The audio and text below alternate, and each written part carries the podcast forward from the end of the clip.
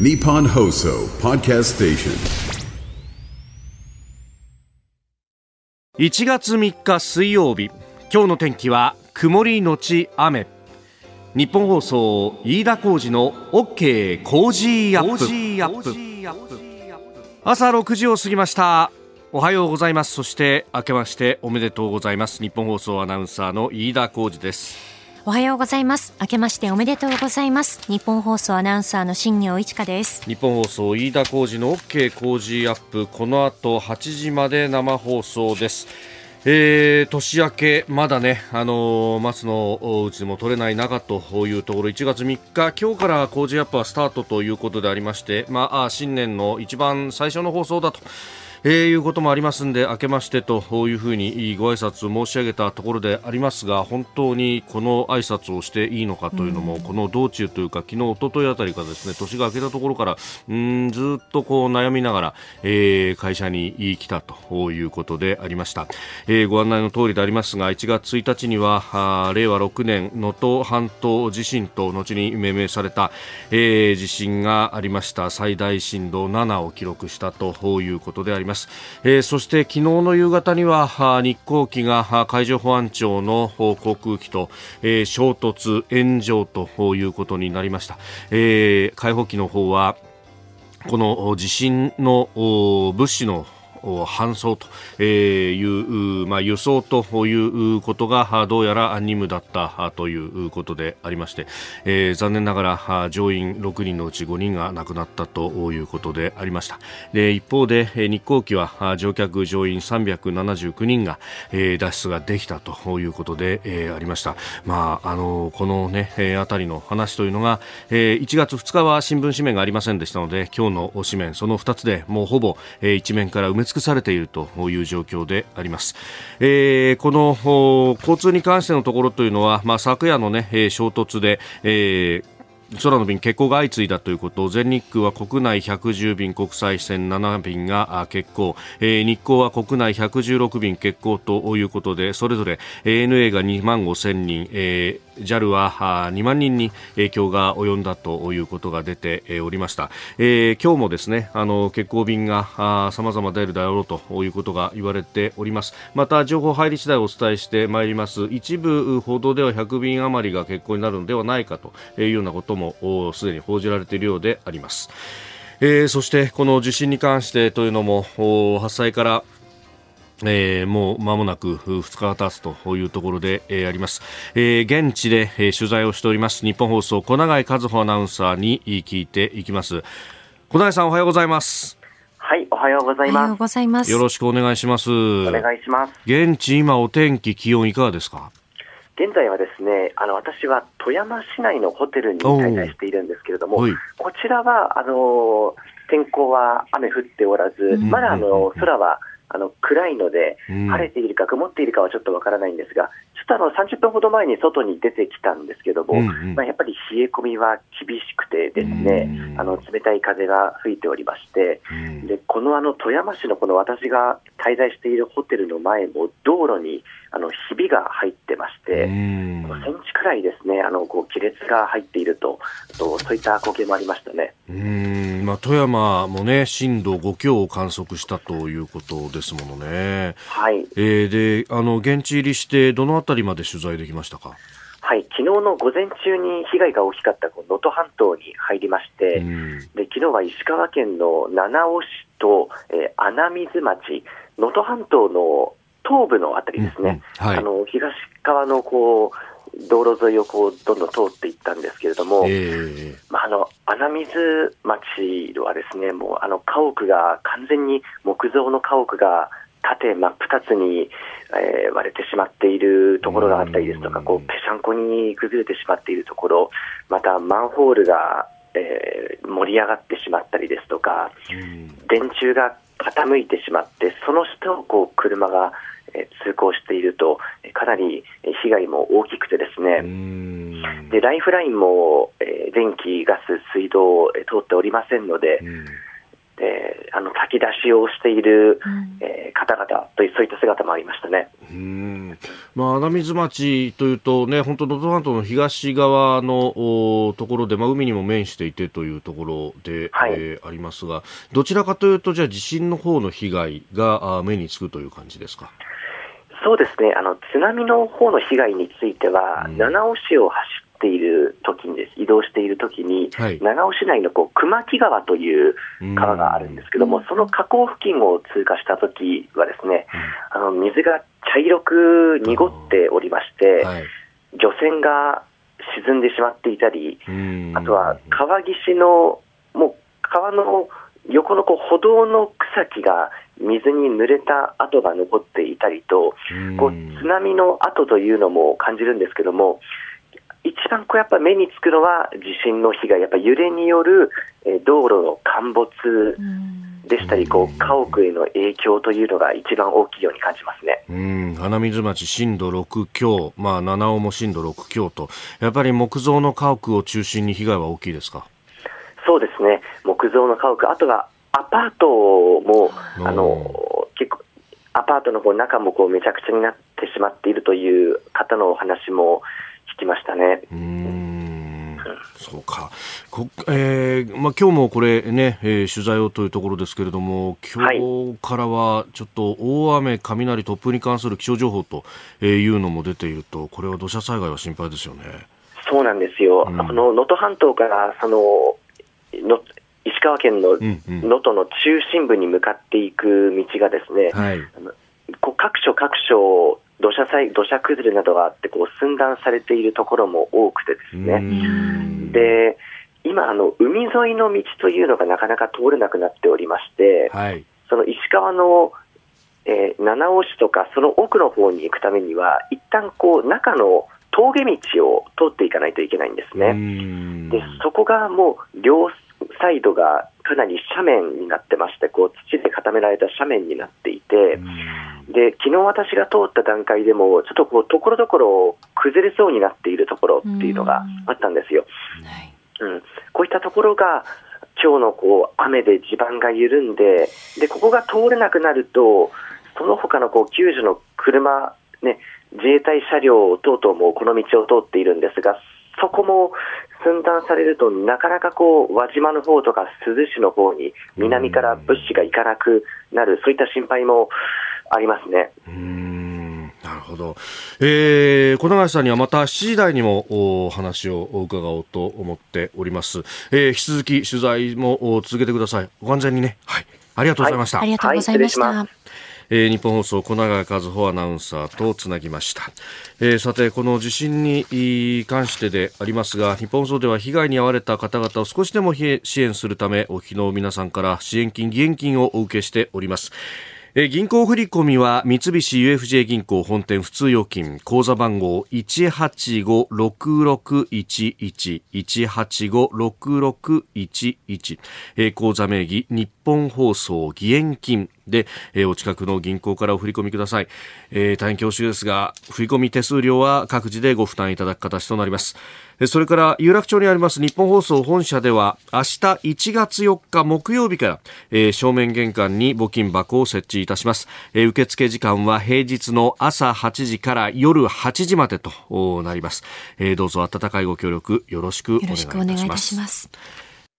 日本と世界の今がわかる朝のニュース番組飯田浩二の OK 工事アップ。メールや QX 旧ツイッターか。X でもね、えー、様々書き込みをいただいておりますけれどもうーん3日から、今日からスタートしました、この OK 工事アップ。まあ、いつも通りの朝を迎えられてというね、えー、話をされていらっしゃる方もいらっしゃいます。あのー、阪神淡路大震災の時にも、例えばね、大阪の朝の顔っていうと、MBS の浜村淳さんであったりとか、うん、ABC は道場洋蔵さんであったりとか、いつもの声がいつも通り聞こえてくるっていうのはこんなに安心するんだっていうのを、様々な方がね、本だとか、えー、いろんなところに残してしていらっしゃいます。まあ、我々の声がね、本当その一助になれればというふうに思います。まあ、いろいろちょっとね、浮き足立ちがちな、うん、お正月を今年は迎えておりますけれども、ね、えー、何度か、えー、頑張っていきましょう。で、交通に関してもね、いろいろ、あの、ツイッターでも情報をいただいております。ありがとうございます。はやぶささんからですね、これ、混雑緩和で東海道新幹線、急遽臨時列車設定するみたいですね、ということで、東海道新幹線の公式のツイッターのアカウントをリツイートしてくださってました。確かにね、あの、混雑が見込まれるため、普通車、全車自由席の臨時列車を出すんだと、えー、いうことで、まあ、詳しくはあの、JR 東海のホームページ等々に載ってますんで、ご確認いただければと思いますが、えー、9時台、10時台、11時台、12時台にそれぞれ、えー、1本ずつ追加が出るんだと。まあ、あのー、三が日も含めてお正月は JR 東海ののぞみは全席指定で運行するということですが、この臨時列車に関しては、えー、自由席特急券でも乗れると、ご着席いただけますというふうに、公式のホームページではね、書いてあります。まあ、あのー、羽田のこの事故がありましたんで、えー、今日の特に午前中の便に関しては、あ滑走路は空いていても、うん、その使う機材が、えー、昨日の夜のうちに羽田に到達できなかった場合にはやむを得ず欠航にするという場合が機材繰りがどうしてもつかない場合がありますので、まあ、その辺の情報もね合わせて確認をいただければと思います、えー、日本放送でもこの影響、えー、交通に関する情報も、えー、後ほどまた合わせて、えー、お伝えしてまいります。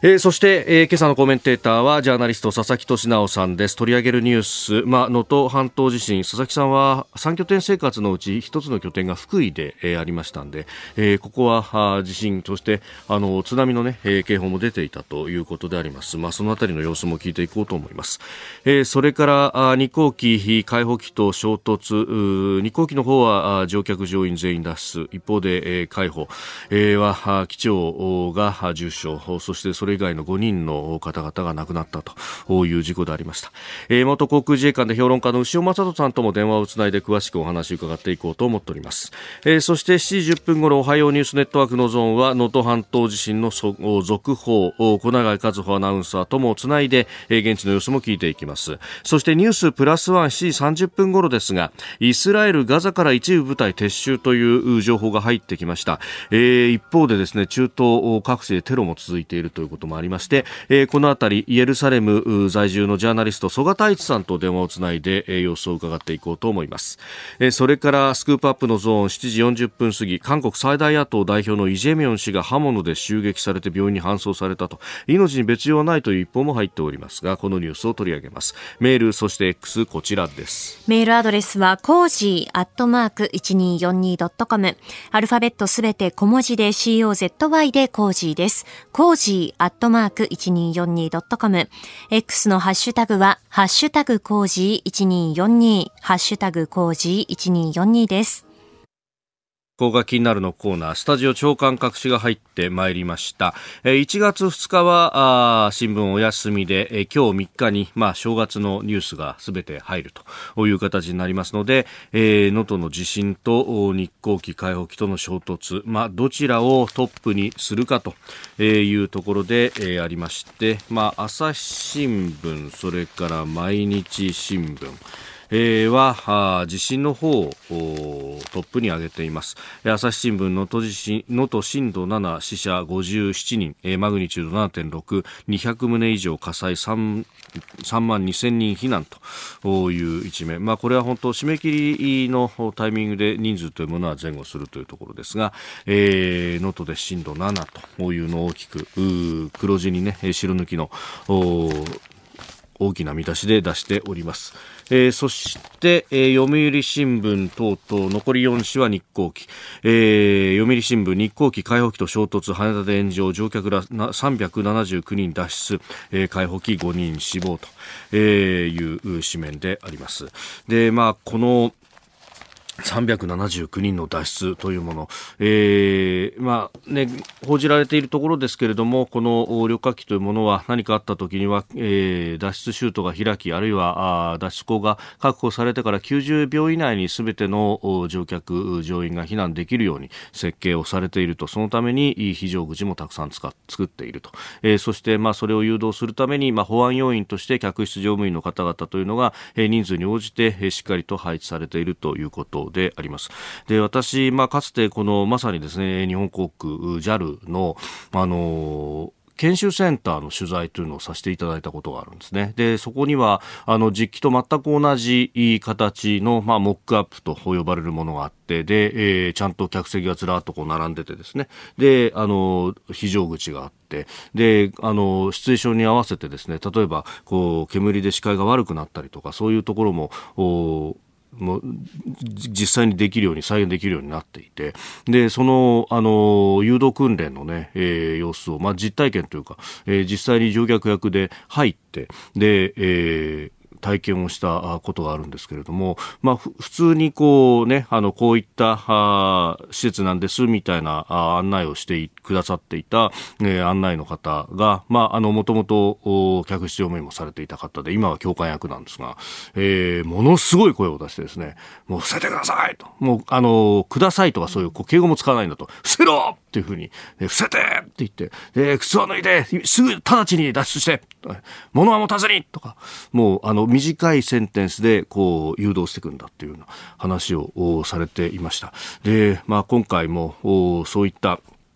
あの、日頃の、えー、訓練というものをおろそかにしなかったことを、そのもの、まあ、かつてね、日光というと、まあ、様々な不幸な事故もあったわけでありますが、まあ、それを絶対に繰り返さないんだという、まあ、その時にもね、あの、取材を通じて、その強い意志というものが、脈々と受け継がれているというところを目にし、そして耳にしたところでありましたけれども、まあ、そうしたことをですね、えー、現場で、まあ、冠水された方々がいらっしゃったんだということを、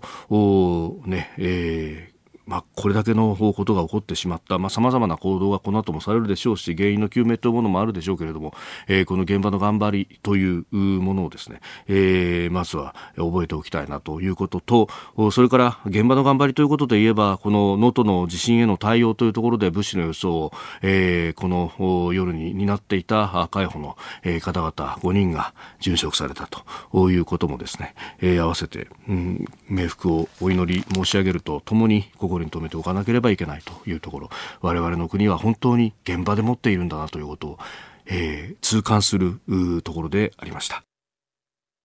この時間からコメンテーターの方々ご登場です。今朝はジャーナリスト佐々木俊直さんです。えー、明けましておめでとうございます。明けましておめでとうございます。おめでとうございます。今年もよろしくお願いします。ます本当にえー、お正月から大変なニュースばかりがというところですけどですよね。佐々木さん、あの、メールやツイッターでも結構来てるんですけれども、三つさん、佐々木さん、福井の拠点、家具のタオルとか大丈夫だったんだろうかあ、僕は敦賀の敦賀か、うん、ビルの2階を借りてるんですけど、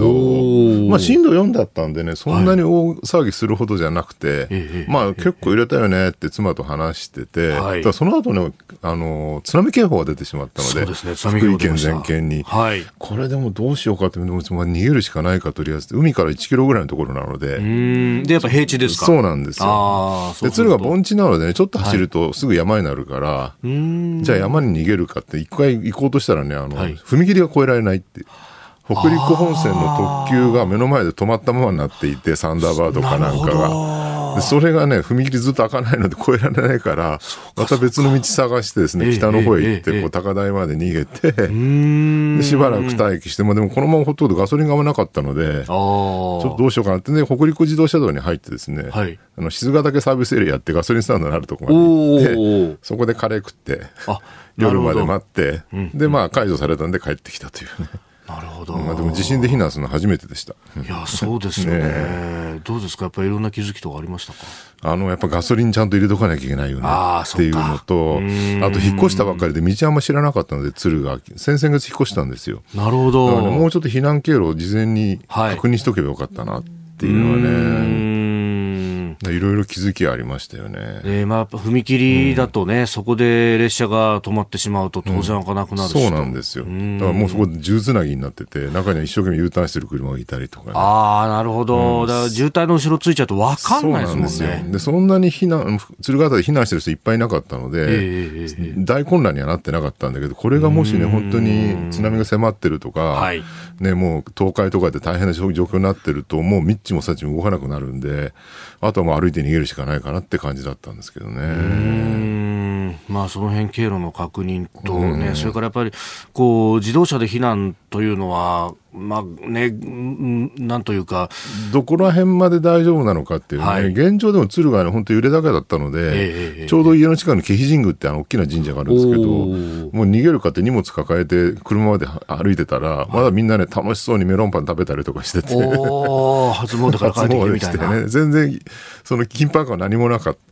でもこれでね、みんな大丈夫だと思ってるから大丈夫だと思っちゃうと、いわゆる正常化バイアスですよね。はい、に、あのね、そのまま巻き込まれて亡くなった人結構311の時もたくさんいらっしゃいましたから、みんなはみんな我々は我々で天然湖でとりあえず避難しましょうっていう感じだったですね。まあ本当ね、えー、今回はその報道の仕方であったりとかというのも、あるいは SNS ではデマが飛び交ってというようなね話も出てます。なんか311はねフラッシュバックするようなことがいっぱい起きてますよね。まあ今回ねその NHK のアナウンサーの絶叫というものがね、えー、えー、いろいろ言われているところもありますが、あれもその311の教訓からどうやったら耳に残る伝え方ができるだろう、ね、結局、まあ、高齢者の方中心に、やっぱりどうしても今まで大丈夫だったから大丈夫だろうっていうね、はい、台風なんかの時もそうですけど、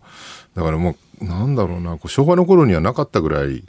この平成、令和になってからね、すごい災害増えてるので、はい、とにかくすぐ逃げるっていうね、その習慣をつけるっていうのは、まあ多分、日本人もだいぶ慣れてきたと思うんですけれども、それをさらにね、その、意識を高める上では、ああいうふうに絶強型ってやっぱ大事なんだろうなっていうね、ちょっとね、なんかあの冷静な NHK が、あんなにね、激しく言うなんてってみんな驚いてると思うんですけどね。そうですよね。またね、あの、ちょうど放送、一番最初に担当された女性のアナウンサーは、もともとその、金沢の放送局にもいたそうなんですね。地元なんですね。うん、話っていうのが、まあね、能登も2007年にも地震があったりとか、大きな地震があったりとかね。能登はね、ずっと続いてますよね。まあその分析もいろいろされてますけど、まだこれからからさらに明らかになっていくのかなと思うんですが、えー、地震についての話現地で取材している小永井和穂アナウンサーとまた後ほど7時10分過ぎおはようニュースネットワークのゾーンでもつないで、えー、掘り下げてまいります。お聞きの配信プログラムは日本放送飯田浩司の OK コージーアップの再編集版です。ポッドキャスト YouTube でお聞きのあなた通勤や移動中に最新ニュースを押さえておきたい方放送内容を少しでも早く知りたい方スマホやパソコンから radiko のタイムフリー機能でお聞きいただくと放送中であれば追っかけ再生も可能ですし放送後でも好きな時間に番組のコンテンツを自分で選んでお聞きいただけます。毎朝6時の生放送では登場するコメンテーターの最近の活動はもちろんたっぷりとニュース解説をお届けしています。レギュラーコメンテーターに加えて専門家と随時つないで掘り下げてお送りしています。また株と為替の最新情報もお届けしています。日本放送のエリア内でお聞きの皆さんラジコラジコのタイムフリーでチェックしてください。番組公式 X ではこれから登場するコメンテーターや取り上げるニュースなど最新情報を発信中ですぜひフォローして番組にご参加ください今朝のコメンテーターはジャーナリスト佐々木俊直さんです。引き続きよろしくお願いします。よろしくお願いいたします。よろしくお願いします。え取り上げるニュース、こちらのニュースです。日航機海保機と衝突炎上、乗客乗員全員脱出。昨日午後5時47分ごろ、東京大田区の羽田空港で、新千歳空港発の日本航空516便が、着陸した直後に海上保安庁の航空機と衝突しました。日本航空機には子ども8人を含む乗客367人乗員12人の合わせて379人が搭乗しておりましたが全員が機体から脱出したということです。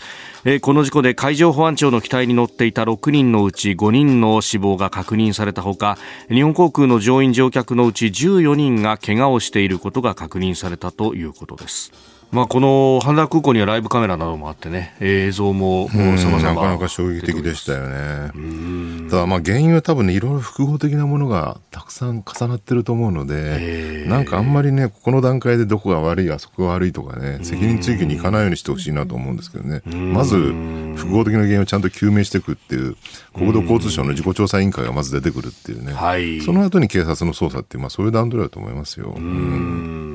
うんさあ、まあ、この事故について、えー、元航空自衛官で評論家、牛尾正人さんと電話をつないでお話を伺ってまいります。牛尾さん、おはようございます。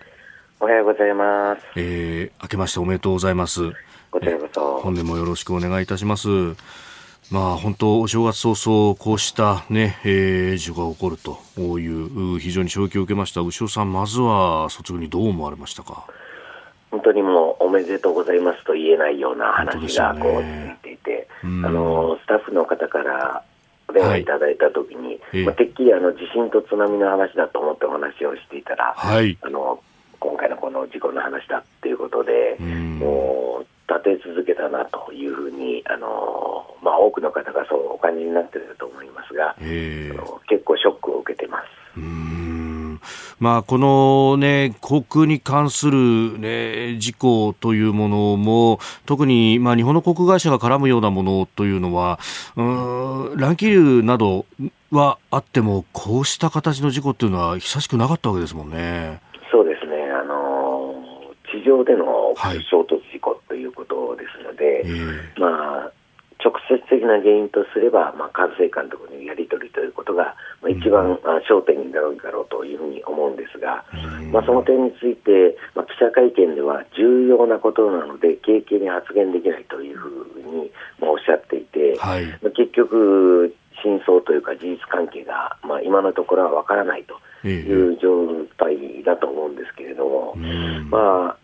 少なくとも一国民としては、はい、おっしゃる通り、重要なことなので、あの少なくとも現時点で知り得る事実をできるだけ早く明らかにしていただきたいなというふうに思います。これ、まあ、あの一般論になりますが、その牛尾さん、滑走路に2機がこういるっていう状況っていうのは、まあ、こういうことはまあ基本的にはありえないことです、ね、もちろん、あの本来、全くありえないことあの管制官の指示が誤っていたのか、はい、あの聞いた側が、その間違って聞いているのか。まあ、あの2つに1つだと思うんですが、まあ、実は海上保安庁とは国土交通省とい。うことでもありますので、まあ、だから経験に発言できないというような発言あの記者会見になったのかもしれませんけれども、まあ、別に誰が悪いということをその追及するということではなく、はい、再発を防止するためにも、原因が何だったのかということはですね、うん。あのいち早く明らかにすべきではないかというふうに思います。まあ本当万が一にもそういうこうねコミュニケーションの齟齬があると今回の大変なことになるということ、はい、まあ何度も何度もだから確認復唱は当然現場ではしてるわけですよね。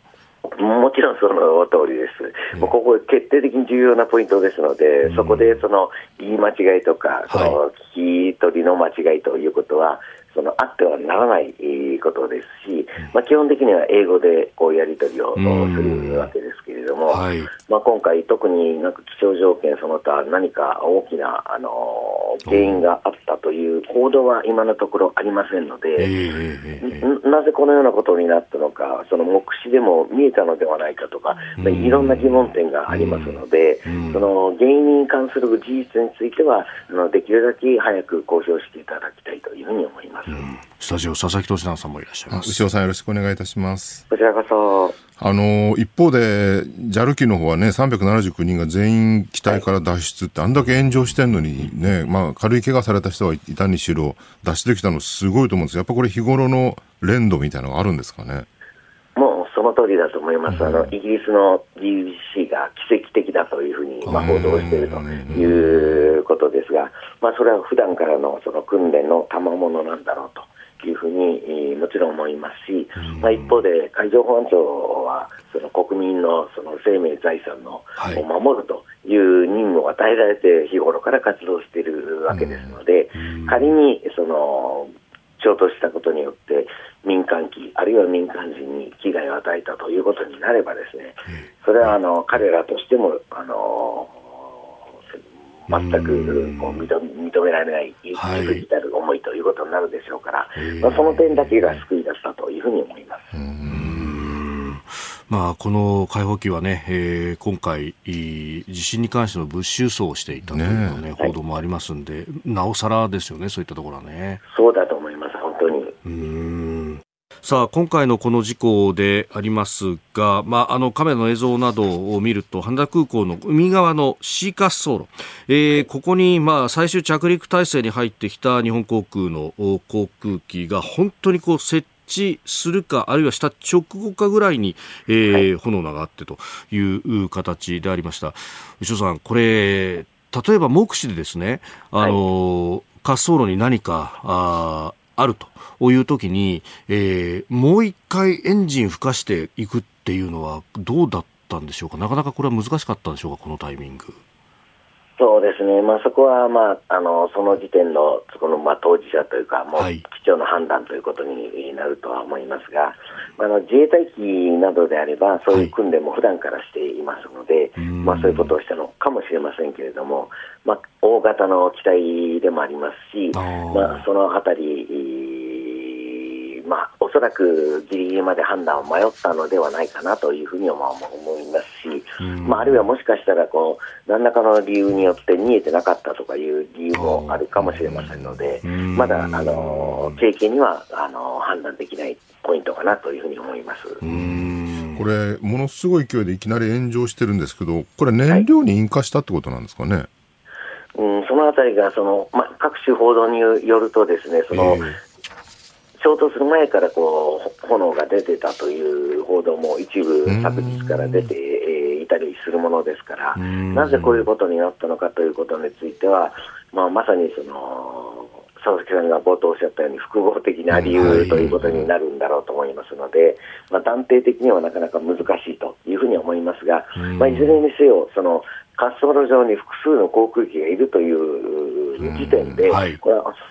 それがあってはならないことですので、まあ、最終的にはその管制官とその海上保安庁の機体のやり取りということが焦点になるんだろうというふうに思います。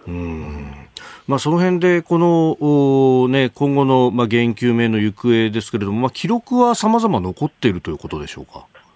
もちろん、あのいいわゆるフライトレーダーその他、あのはい、墜落事故ではありませんので、えー、あの確実に記録はされているんだろうと思いますので、まあ、今後、さまざまな情報が、あの開示されていくということになるんだろうと思いますが、あのまあ、あの先ほどあの飯田さんもおっしゃった通り、はい、まあ、今回、その目的がですね、えー、あのそもそもが地震、津波のその救援のためということだったので、そのまあ、いわばこう善意ですね、皆さん善意でその一刻も早く届けたいとい。うことがですね、はいえー、何らかのその今回の事故に影響を与えたのではないかというふうに考えると、まあ、悲しくなるなというふうに思います。あの羽田空港は以前からね、ものすごいスケジュールが過密で、到着するにも結構待たされるみたいなよくあると思うんですけれども、はい、それに今回のその地震が重なって、相当大変なスケジュール状態になってたってことなんでしょうね。まあ、おそらくそういうことが、まあ、まあ背景にはおそらくあるんだろうというふうに思いますし、まあ、直接的には今回、関係はないとは思うんですが、まあ、もちろん自衛隊に対しても災害派遣命令が出ているとい。うことに加えて、まあ、別途ですねその鳥インフルエンザに関しても同時にあの災害派遣命令が出ていると、まあ、い。ったようなこともあの昨日報道でこの知ったんですけれども、私はまあ今回の事故に直接関係ないとはいえですね、こう何でもかんでもそのような形でですね災害派遣命令を出すというのはどうなのかなというふうにもあの今日は思いました。さあ、牛尾さん、えー、一方で、まあ、ちょっと話題を変えまして、まあ、この、まあ、安全保障のね、えー、ご専門でもいらっしゃるというところで、こういった地震が起きました。で、かつて、その、311東日本大震災があった時などは、えー、このタイミングで周辺国が様々な航空機を飛ばしてくるというようなことがありましたが、はい、今回についてというのは、その可能性いかがですか？まあ、少なくとも台湾に関してはですね、はい、それとは真逆の対応をすでにしてくださっているというふうに報道されていますので、まあ、その辺は安心はしていないんですが、はい、まあ、他の周辺国、地域に関してはですね、えー、少なくともおっしゃった通り、東日本大震災の時の彼らが何をしたのかということを考えるとですね、まあ、そこはこう予断を許さないということになるんだろうとは思いますが、さすがにそういうことをするとですね、はい、まあ、日本国民がどのように感じるかということは、その容易に想像がつくはずですし、そういう国々とは違って、我が国は民主主義国家ですので、はい、一般国民をその敵に回せばどういうことになるかということについては、ぜひ思いを馳せてほしいなというふうに思います。今あの、言及のあった台湾についてというところで、はい、あの気球を飛ばしてきたって話ですよね、これね。あれはあのアメリカで撃ち落とされたものと同じようなイメージでいいんでしょうか？そうなんだろうというふうに思います。目的が何なのかということは、今一つこう、まあ、あの推測の域を出ないわけですけれども、まあ、いろいろやってくるなというふうに思います。まあ、こうして、まあ、ある意味ね、あの、今のところそのどこが飛ばしただ、うんぬんっていうのが出ていないだけに、うん、なんとも、こう、国際社会としてもこれ対応のしようが難しいというところですか？そうですね、あのまあ、国際法上はその領空侵犯だと言って撃墜ということは、まあ、できなくはないんだろうとは思うんですけれども、えーいっぱい飛ばしてきたらどうするんだとかですね、まあ、いろいろとあの技術的な問題もあるんだろうというふうに思いますし、あのまあ、今回のことで明らかになった通り、海上保安庁も自衛隊もあの正月休みとかなしにですね、はい、待機についていて仕事をしているということでもありますので、あの正直余計なことをしてほしくないなというふうに思います。牛尾さん、朝からどうもありがとうございました。ありがとうございました。また引き続き今年もよろしくお願いいたします。よろしくお願いします。失礼します。えー、元航空自衛官で評論家牛尾正人さんにお話を伺いました。まあ本当国内外さまざまなことがですよね。もう安全保障環境でもこんなに悪化してるのにさらに災害が多発していっても今年もなかなか大変な状況続きそうですね、本当にね。おはようニュースネットワーク。えー、まずは昨日の日航機解放機と衝突という羽田空港で、え、炎上したという事件、え、事故に絡みまして、えー、この事故の影響で空の便は欠航が相次ぎました。えー、全日空は国内線の110便、国際線の7便が欠航し、合わせておよそ2万5千人に影響が出ました。えー、今日は羽田空港を発着する49便、羽田空港以外を発着する5便の合わせて54便を欠航すると発表しております。で一方日本航空は昨日は国内線116便が欠航し影響はおよそ2万人に上りました。今日も羽田空港を発着する国内線のうち午前中の便を中心に44便を欠航すると発表しております。今後も欠航する便が増える可能性があるとして最新の運航情報を確認するよう呼びかけております。一方で JR 東海によりますと混雑が見込まれるとして東海道新幹線は今日臨時列車を運行します。東京駅午前9時24分発のぞみ835号新大阪行き。東京駅午前10時24分発のぞみ847号新大阪行き。東京駅午前11時42分発のぞみ883号新大阪行き。東京駅午後0時42分発のぞみ895号新大阪駅の4便であります。この4本の臨時列車はいずれも全車自由席でグリーン車は車掌による車内での販売となります。自由席特急券で着席できるということです。この年末年始東海道新幹線は全席指定席で運行してましたね、ね、全席指定になってたのが。そうですよね、ね、この増発分だけは全席自由自由でとはい。えー、自由席特急券で、えー、乗車が可能だということです。まあ、これはその欠航が相次ぐということもあって、帰省のお客様の足にいろいろ影響が出る。そうですね、今日3日で明日も4日ですからね、はい、そろそろ U ターンラッシュが始まっているところなので、まあ、高速道路もかなり渋滞してますしね、はい、そうですね。そこに直撃してるんで、結構大変な思いしてる人多いと思うんですけれども、お気をつけてとしか言いようがないですね、ここはね。はい、まあ、あの日野放送局、さまざま交通に関する情報もお伝えしていると思います。えー、ぜひラジオで情報をチェックしていただければと思います。では取り上げるニュースこちらです。能登半島地震プッシュ型で物資支援自衛隊最大1万人体制。政府は昨日能登半島地震に関する非常災害対策本部会議を官邸で開き、えー、岸田総理は食料や物資の支援に関して被災地側からの要請を待たずに行うプッシュ型で対応するよう指示し昨日から発送が始まりました。また防衛省は被災地支援のため陸海空自衛隊による統合任務部隊を編成。最大1万人規模の体制をとって2日午前の時点でおよそ1000人が被災地での活動を始めています。会議で総理は食料や毛布、燃料など物資の確保や医療提供、インフラ復旧に関して被災自治体と連携して対応するよう各省に指示をしているということであります。まあ、陸路が寸断されているということも言われてますね、非常に迅速な体制ですよね、政府の対策本部もね、もう本当、地震起きてから2時間ぐらいですぐ立ち上げて、自衛隊もすぐ動くっていう、もうあの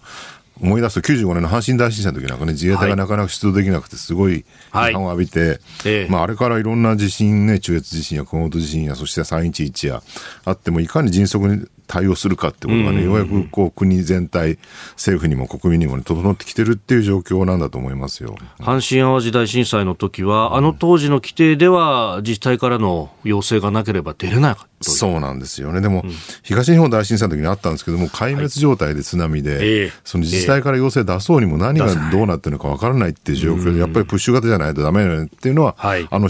教訓でね、すごくよく分かったところだと思うんですよね。現地の部隊は初動ではもう自主派遣の形で、えー、出動し、その後、自治体からの要請も来たそうですね、今回、能登半島先端の珠洲市あたりとかね、もう建物9割ぐらいが倒壊してるみたいなことを市長さんがおっしゃっていて、えー、もうこれはプッシュ型で持っていかないと、もうどうしようもない状況だと思いますよ、本当に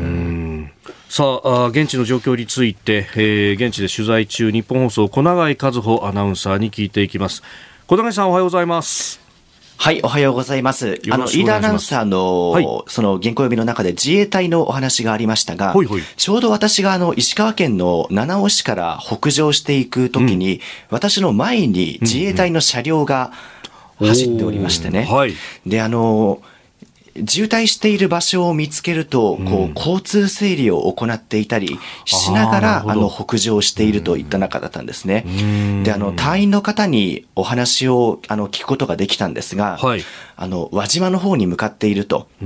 で、あの、まあ、私も輪島に、輪島の方に向かっているんですと話すと、この先の道って、こう、進めるんですかね？わかりますかね？と、あの、逆にこう、私が、こう、質問を受けるぐらいですね、あの、その現地にこう派遣されている自衛隊の方も、輪島へのこう陸路がこうつながっているのか、どこが進めるのかどうかというのが、こちらもこう手探りで、えー、進んでいたと、あのそういった様子がありましたね。うんなるほど、初動っていうのは、そこも考えながら、ゆっくりゆっくり進んでいくしかないという感じですか？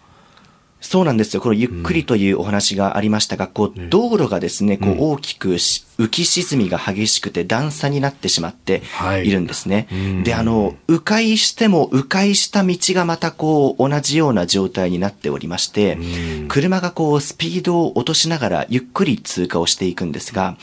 あの、パンクしたらどうしようっていう結構不安に駆られることも通っていて多くてですね、実際にあのタイヤがパンクしてちょっともうふにゃふにゃになってしまった車輪がある状態で走っている車の姿もあったんですよ。で、こう二つの車線の道路は片側だけなんとか通れる状態だった場合は、対向車と譲り合って通過をするんですけど、交通整理をする警察官の方がいるわけではないので、はい、ドライバー同士がこう目配せをしながら、譲り合いながら通行したり、またそういった道路の前に住んでいる地元の方が、あの、ただでさえ大変な中だと思うんですが、ボランティアでこう交通整理をしていると、あの、本当にそういった、あの、ギリギリの状況がありましたね。ああ。これ、道路に関してはね、あの、国土交通省も、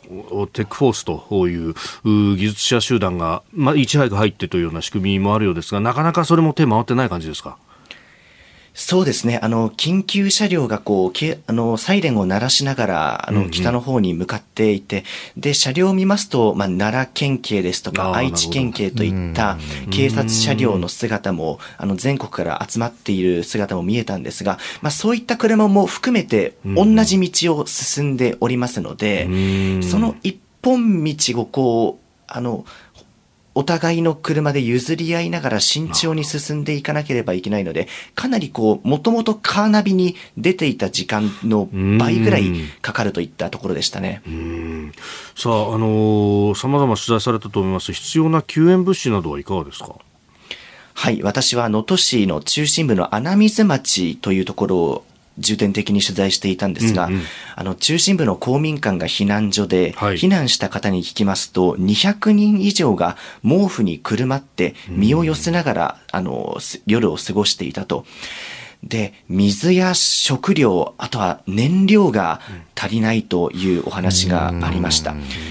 近所の飲食店の方がですね、あの、何店舗か集まって余っている食材を集めて、で、プロパンガスの長い1メートルぐらいのプロパンガスのボンベをそのままガスコンロにつないで火をつけて、で、大きな鍋で汁物を作ってなんとかこう温かいものを食べさせてあげようと炊き出しをしている、準備している状態が様子があったんですけども、まあ、これも何日続くかわからないので、とにかくライフラインの復旧と水や食料が欲しいと、そういった訴えがありました。あ、小永さん、佐々木俊直です。よろしくお願いします。よろしくお願いします。あのー、気温はかなりね、低いと思うんですけど、天候はどんな様子なんですか？雨が降るって話もあったようですが。能登は朝から雨雲がかかっておりまして、で、その先ほど私が申し上げた北上する道の中にはですね、峠道が入っていまして、両サイドがこう斜面に覆われているので、すごい土砂崩れが起きやすい地形になっているんですね。で、実際に土砂崩れが発生して片方の道が通れない状態になっている中で進めている道も私が見ただけでも3箇所から4箇所ありましたので、これが二次災害で広がると、この日本、富山県側からの道しか見ていませんが、この道が結構こう、あの、危険な状態になってくる可能性があるので、雨が非常に心配ですね。なるほど。いや、あの、今日も取材だと思いますが、本当、気をつけて続けてください。はい。はい。どうもありがとうございました。ありがとうございました。はい、失礼します。えー、小永井和穂アナウンサーとつなぎました。その雨に関するところですが、えー、新潟の地方気象台が発表しております。えー、北陸地方ではこの地震の影響で地盤が緩んでいるところもあります。えー、今日から明日にかけ雨となり、少しの雨でも土砂災害の危険度が高まるため、土砂災害に注意、警戒してください。えー、また、落雷や竜巻など激しい突風にも注意してくださいという情報が出されておりました。ニュースプラスワン取り上げるのはこちらです。イスラエルガザから一部部隊撤収。ハマスに的を絞った作戦に移行。ロイター通信によりますとイスラエル軍の一部部隊がパレスチナ自治区ガザから撤収しイスラム組織ハマスに対する攻撃に的を絞った作戦に移行しているということです。また戦闘長期化が見込まれる中経済を支援するため予備兵を部分的に市民生活に戻しているということです。えー、まあ、あということで、まあ、いろいろ局面変わってくるのかというところなんですが、えー、この時間はですね、NHK のエルサレム支局長を経てフリーランスとなられた、えー、エルサレム在住のジャーナリスト、曽我太一さんと電話をつないで現地の様子を伺ってまいります。曽我さんよろしくお願いいたします。よろしくお願いいたします。さあ、まず、今、どちらにいらっしゃるんでしょうか？えー、今はですね、自宅のあるエルサレムの中心部にいます。ああのエルサレムも、まあ、あのガザからはね、えっと、100キロもないぐらいですかね。そうですね、はい。ロケット弾とかもこう飛んでくるみたいな話も聞きますけれども、周辺、最近はいかがですか？えーと、そうですね、最初の本当、10月7日の日は1日に5回ぐらい空襲警報というか、まあ、警報が鳴ったりして、その後もまあ2、3回はまあ近くまでえー、まあ、ロケット弾が飛んできて、警報が鳴るということもあったんですけれども、ここ、まあ、1か月ぐらいは落ち着いているような感じですね。さあそして、まあ、イスラエルのこの、ね、部隊撤収等々ということが出てきていますが、これはその、あの一方で何かあのレバノンとかをこう見ているというような話もあるんですけれども、その辺新しいニュース等々入っていらっしゃいますか？そうですそうですね、レバノンの方ではですね、今夜、先ほどベイルート、首都のベイルートの中心部で爆発が起きて、うん、でその爆発によって、はい、えー、っとレバノンに拠点を置いていたハマスの幹部、が、えー、っと、まあ、含む6人がですね、まあ、殺害されたというニュースが、まあ、飛び込んできて、えー、っと、まあ、これまでの報道によると、ハマスの結構、まあ、幹部、アローリ氏というのが、まあ、殺害されたと。で、まあ、ワシントンポストもすでに、あの、まあ、イスラエルによる暗殺だというふうに伝えていて、まあ、これは結構大きな、こう、出来事なのかなというふうに思います。この間、あの、イランの、イランの革命防衛隊の幹部をダマスカスの近郊で空爆したみたいな話もありましたけど、これ、それに続くものという理解なんですかね？はいそうですね、えーまあ、イランの革命隊の、まあ、革命防衛隊の幹部の暗殺もそうですし、まあ、今回はより、まあ、隣国の、まあ、レバノンで、でまあ、ハマスの政治局の、まあ、自責、まあ、デピュティを暗殺したということなので、まあ、これは結構な幹部になるんですよね。で、まあ、イスラエル側にしてみれば、ハマスの、まあ、これだけ名前の知れている、まあ、幹部を暗殺したというのは、まあ、作戦上の、まあ、まあ、十分な成果ではある。イスラエルが認めてられイスラエル側は認めてるわけではないんですよね。こういう暗殺は絶対認めないんですけれども、はい、まああのまあだまあ、誰の目に見てもイスラエルがあったというふうに見られているので、まあ、イスラエル側にしてみれば作戦上の成果にはなると。ただ、えっとまあ、ハマスとか、まあ、ヒバズバの方はですね結構まあ反発をしているので、はい、まあ、今後、ちょっとイスラエル北部の方にも影響を与えかねないのかなという情勢になっています。えー、スタジオ佐々木おじさんもいらっしゃいます。曽我さんよろしくお願いいたします。あ、お願いいたします。あのー、今の現状を見てると、そのガザ侵攻でイスラエルが、まあ、国際世論ではですね、すごいこうイスラエルを批判する声がね、そもそもハマスの侵攻で始まったにもかかわらず、イスラエル側が一方的に悪者扱いされてるみたいな状況になってしまっていて、はいはい、このなんか国際世論での競争にイスラエルが負けてる感じがあるんですけれど、ここ面、例えばアメリカ社会なんかでも、アメリカのユダヤ人社会なんかも相当その、ネタニヤフ政権に対するね、批判が高まっている状況あると思うんですが、はい、こういう状況に対してイスラエル政府はどう対応しようとしてるんでしょうか？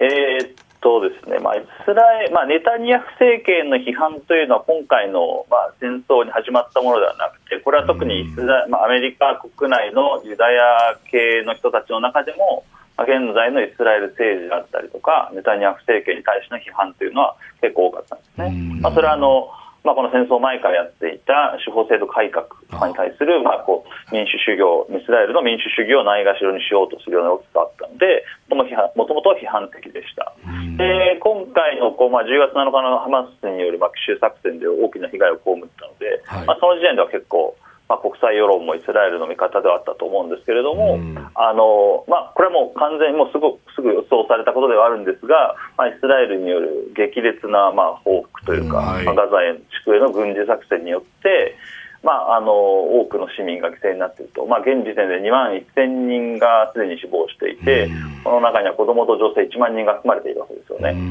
まあ、これだけの市民の犠牲が増えてきたことで、まあ、当初からイスラエルにこうアンコンディショナルサポートと無条件の支持を表明していたような、まあ、アメリカだったりとかヨーロッパももう少し攻撃を控えるようにであったりとかちょっと態度の態度の変容が見えてきているのかなというふうに思います。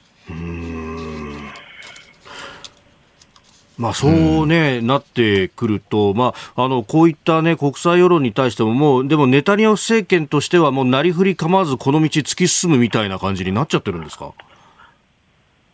なりふり構わずというか、えとにかくまあ今のイスラエル側としては、まあ、ネタニヤフ首相としても、うんうん、とにかくまあ軍事的な成果を上げないといけないと、はい、まあ、大体このイスラエルとハマス、まあのまあ、この軍事衝突って定期的に起きるわけですけれども、うん、まあ、お互いが大体こう勝利を宣言して終わるんですね。はい、まあ、大体あの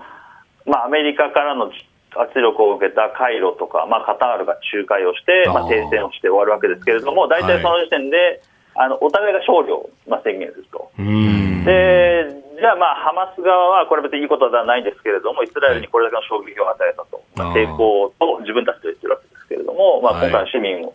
まあ、ターゲットにした攻撃というのは、まあ、まさに非難されてしかるべきだとは思いますけれども、まあ、ハマスにしてみれば、まあ、イスラエルに衝撃を与えたということではあります。ね、ただ、じゃあ、イスラエル側がそれに対してこう、最初からですねこう攻撃を受けた直後から、まあ、ハマスを殲滅するというふうに言って、軍事作戦に乗り出しているので、じゃあ、ハマス殲滅したのかと、あともうさらに人質が230人、まあ、ガザ地区に拘束されて、はい、で、すでに100人ぐらいは、あの人質の解放交渉の結果、返ってきてますけれども、うんうんはい、まだ130人ぐらいいるわけですよね。なるほど。でこの人質をどれだけ後まあ、取り返せることができるのかなるほど。でこの2つのこう、なかなかイスラエルメディアはですね、これ、相入れない2つの目標だとなるほど。いうふうに言われていて、これをどう実現するのか。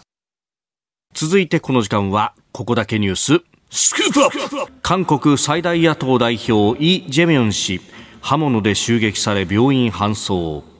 2日午前韓国最大野党共に民主党のイ・ジェミョン代表が訪問先の南部プサンで報道陣に対応中刃物を持った60代の男に襲撃され病院に搬送されました。連合ニュースによりますとイ・ジェミョン氏はプサン大プサン大病院で応急治療を受けヘリコプターでソウル大病院に搬送、えー内頸静脈の損傷が確認されおよそ2時間にわたって手術を受け現在は回復中だということです。サインを求める支持者を装って接近し20センチから30センチの刃物で犯行に及んだ。日本でもね安倍さんの暗殺そして岸田さんの暗殺未遂とね、はい、政治家テロ要人のテロが相次いだばかりだったのでなんか嫌な感じですよね。日本のそういう事件に影響された可能性だってあるかもしれないですよねこの辺がね、まあ、今年は韓国も総選挙を間近に控えているという中でありますので。日韓関係にどういう影響があるのかとかね韓国世論にどういう影響があるのかとか、この共に民主党、まあぜね、あの前回、去年の大統領選の時にかなり激しく、はい、えー、えー、あの戦ってですね、このイ・ジェミョンって割になんか、韓国のトランプとか言われてるくらいで、割にちょっとポピュリズム寄りな人で、はいえ。ー、あの対日政策もね、現政権がほら、日本に割に今、親日的になってる、えー、日本と共に安全保障しっかり確立しましょうって感じで、えー、前の政権と比べると少し日本寄りになってきてることにすごい批判的でですね、んなんか屈辱外交だみたいなことをね、言ったりされてると。なるほど。屈辱的な従属、そうそうなんですよね。だからこれで、まあ、怪我されたのに申し訳ないけど、変に共に民主党の支持率が上がってしまったりすると、ちょっとそれはそれで日本としては困るなってところもあり、なかなか難しい微妙な話ではありますよね。まあ、ユン・ソンネル大統領は報道官を通じて、いかなる場合にもこうした暴力行為は許されないと有利を表明したと。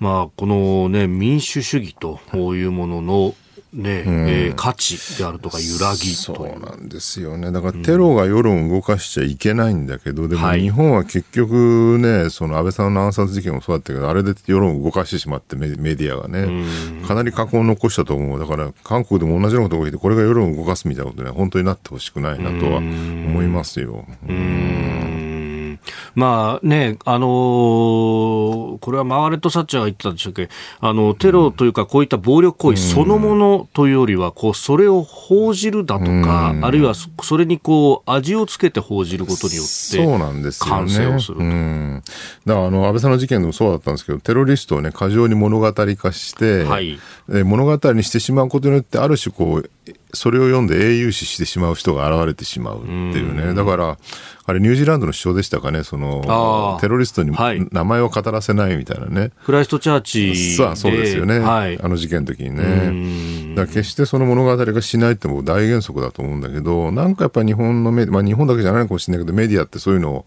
過剰に物語化したがるよねっていうところは、一つの病兵として僕はあるなと思うんですよね。この容疑者を生んだ社会の何か病理をこの事件から報じるのだと。いや、好きなんですよ。90年代とかほら、なんか、劇場型事件って多かったじゃないですか。グリコ森永とか、はい、榊原児童連続殺傷とかね。ああいう時に僕ね、新聞記者だったんだけど、なんか、はい、あまりにもこう社会に対するインパクトが強すぎるので、なんかこういう犯人像から社会を逆照射するみたいなね。そういう取材手法が当時ものすごい流行ったところがあって、だからなんかこう、誰が悪いんだって、それは社会が悪いんだっていうふうに無理やり持っていくみたいなのがね、当たり前になってしまったメディアの風潮ってあのぐらいの頃にできたのかなと思うんですけれど、なんかやっぱり未だにそこに引きずってる部分があって、はい、何か起きると全て我々社会が生み出した、これはね、我々の社会の責任なんだと。もちろんそれは背景事情としてはあるんだけど、でもそれ言い出したら、じゃあ何が何でも全全員、すべての犯罪者はね、社会が責任があって、犯罪者に責任がないって話になりかねないので、あんまり過剰に社会の責任、社会の責任って言わない方がいいなと思うんですけれど、どうもね、この辺の話はね、やっぱメディアの人には通用しないなって感じはするんですよね。まあ、他方でこの社会全体としても何かロジックを作って納得したいと。いう欲求もあるんでしょうか、ね、でも犯罪者ってね、はい、なんかよくわかんない衝動に突き動されてやる人も結構多いので。こう社会部で取材してると、うん、まあ、佐々木さんご自身もそういうこう人と出会うっていうのは多かったんですか、そうなんですよね。僕はモンスターとか当時言ってましたけど、なんでこんなことするのか全くわかんないけど、やるやつってやっぱ一一部いるよねと。で、そんなものまでね、社会の責任にしてたら、社会の方がたまったもんじゃないよなと僕は思ったりしたんですけれど、なんかやっぱそれだとね、ほら、ロジックが確かに今、飯田さんおっしゃってないじゃないですか。はいはい、なんかそこになんかどうしても、だからこういうことしてしまったんだって物語を作りたいっていうね。ああ、それにより、こう、もやもやというか、そうなんですよね。やっぱ、そういう、こう、理解しがたい、不確定的なものをそのままにしておくっていうのは、人間の整理として難しい多分そうなんですよね。納得したいんですよね。その映画とかドラマみたいに、あれってちゃんと説明されるじゃないですか、大抵の場合。で、筋書きがしっかりあって、最後のオチまで持っていくと。そそれを現実の事件に当てはめたいっていうね、そういう気持ちがあるんじゃないかなと思うんですよね。でもやっぱり現場それだけ見てると、世の中って不条理というか、いやもう大半不条理ですよ。なんでこんな事件を起こしたのかよくわかんない。それこそ飛行機事故と同じ複合要因だったりするんで、ね、で例えばゲーム機をね、親から取り上げて親を殺すみたいな事件、昔よくあったと思うんですけど、はい、あれもね、別にゲーム機取り上げて殺すわけじゃなくて、うん、それまでにいろんなものが積み重なって積み重なって最後その起爆剤のように暴発したところがゲーム機だっただけっていうね。でその前段のねもやもやをねすごいたくさんあるの。それを全部語り尽くす説明し尽くす取材し尽くすってのは無理なんだなっていうのはね当時思いましたね。で紙面には限りがあるし、ね、放送には時間の限りがあるしと。だからそれは本当裁判を待ってその弁護人とねその検察官町長発信の役割の中で証拠もさまざま出されてようやく判決の時ぐらいにおぼろげながら浮かび上がってくるぐらいのものでしかないんじゃないかなと思うんですけどね。どうもメディアがなんかこう社会正義に基づいて自分たちのこうロジックで組み立てたがるっていう傾向あると思いますよ。日本と世界の今がわかる朝のニュース番組飯田浩二の OK コージーアップ。日本放送の放送エリア外でお聞きのあなたそして海外でお聞きのあなた。今回もポッドキャスト YouTube でご愛聴いただき本当にありがとうございました。飯田浩二の OK コージーアップは東京有楽町のニッポン放送で月曜日から金曜日朝6時から8時まで生放送でお届けしています。番組ホームページでは登場いただくコメンテーターのラインナップや放送内容の原稿化された記事など情報盛りだくさんです。また公式 X では平日は毎日最新情報を配信中です。ぜひチェックしてみてください。そしてもう一つ飯田浩司アナウンサーが夕刊フジでコラムを連載中。飯田浩司のそこまで言うか毎週火曜日の紙面もぜひご覧ください。日本と世界の今がわかる朝のニュース番組飯田浩二の OK コージーアップ。忙しい朝そして移動中ニュースを少し深く知りたい時ぜひ AM、FM、 radiko はもちろんニッポン放送のポッドキャスト YouTube でチェックしてください。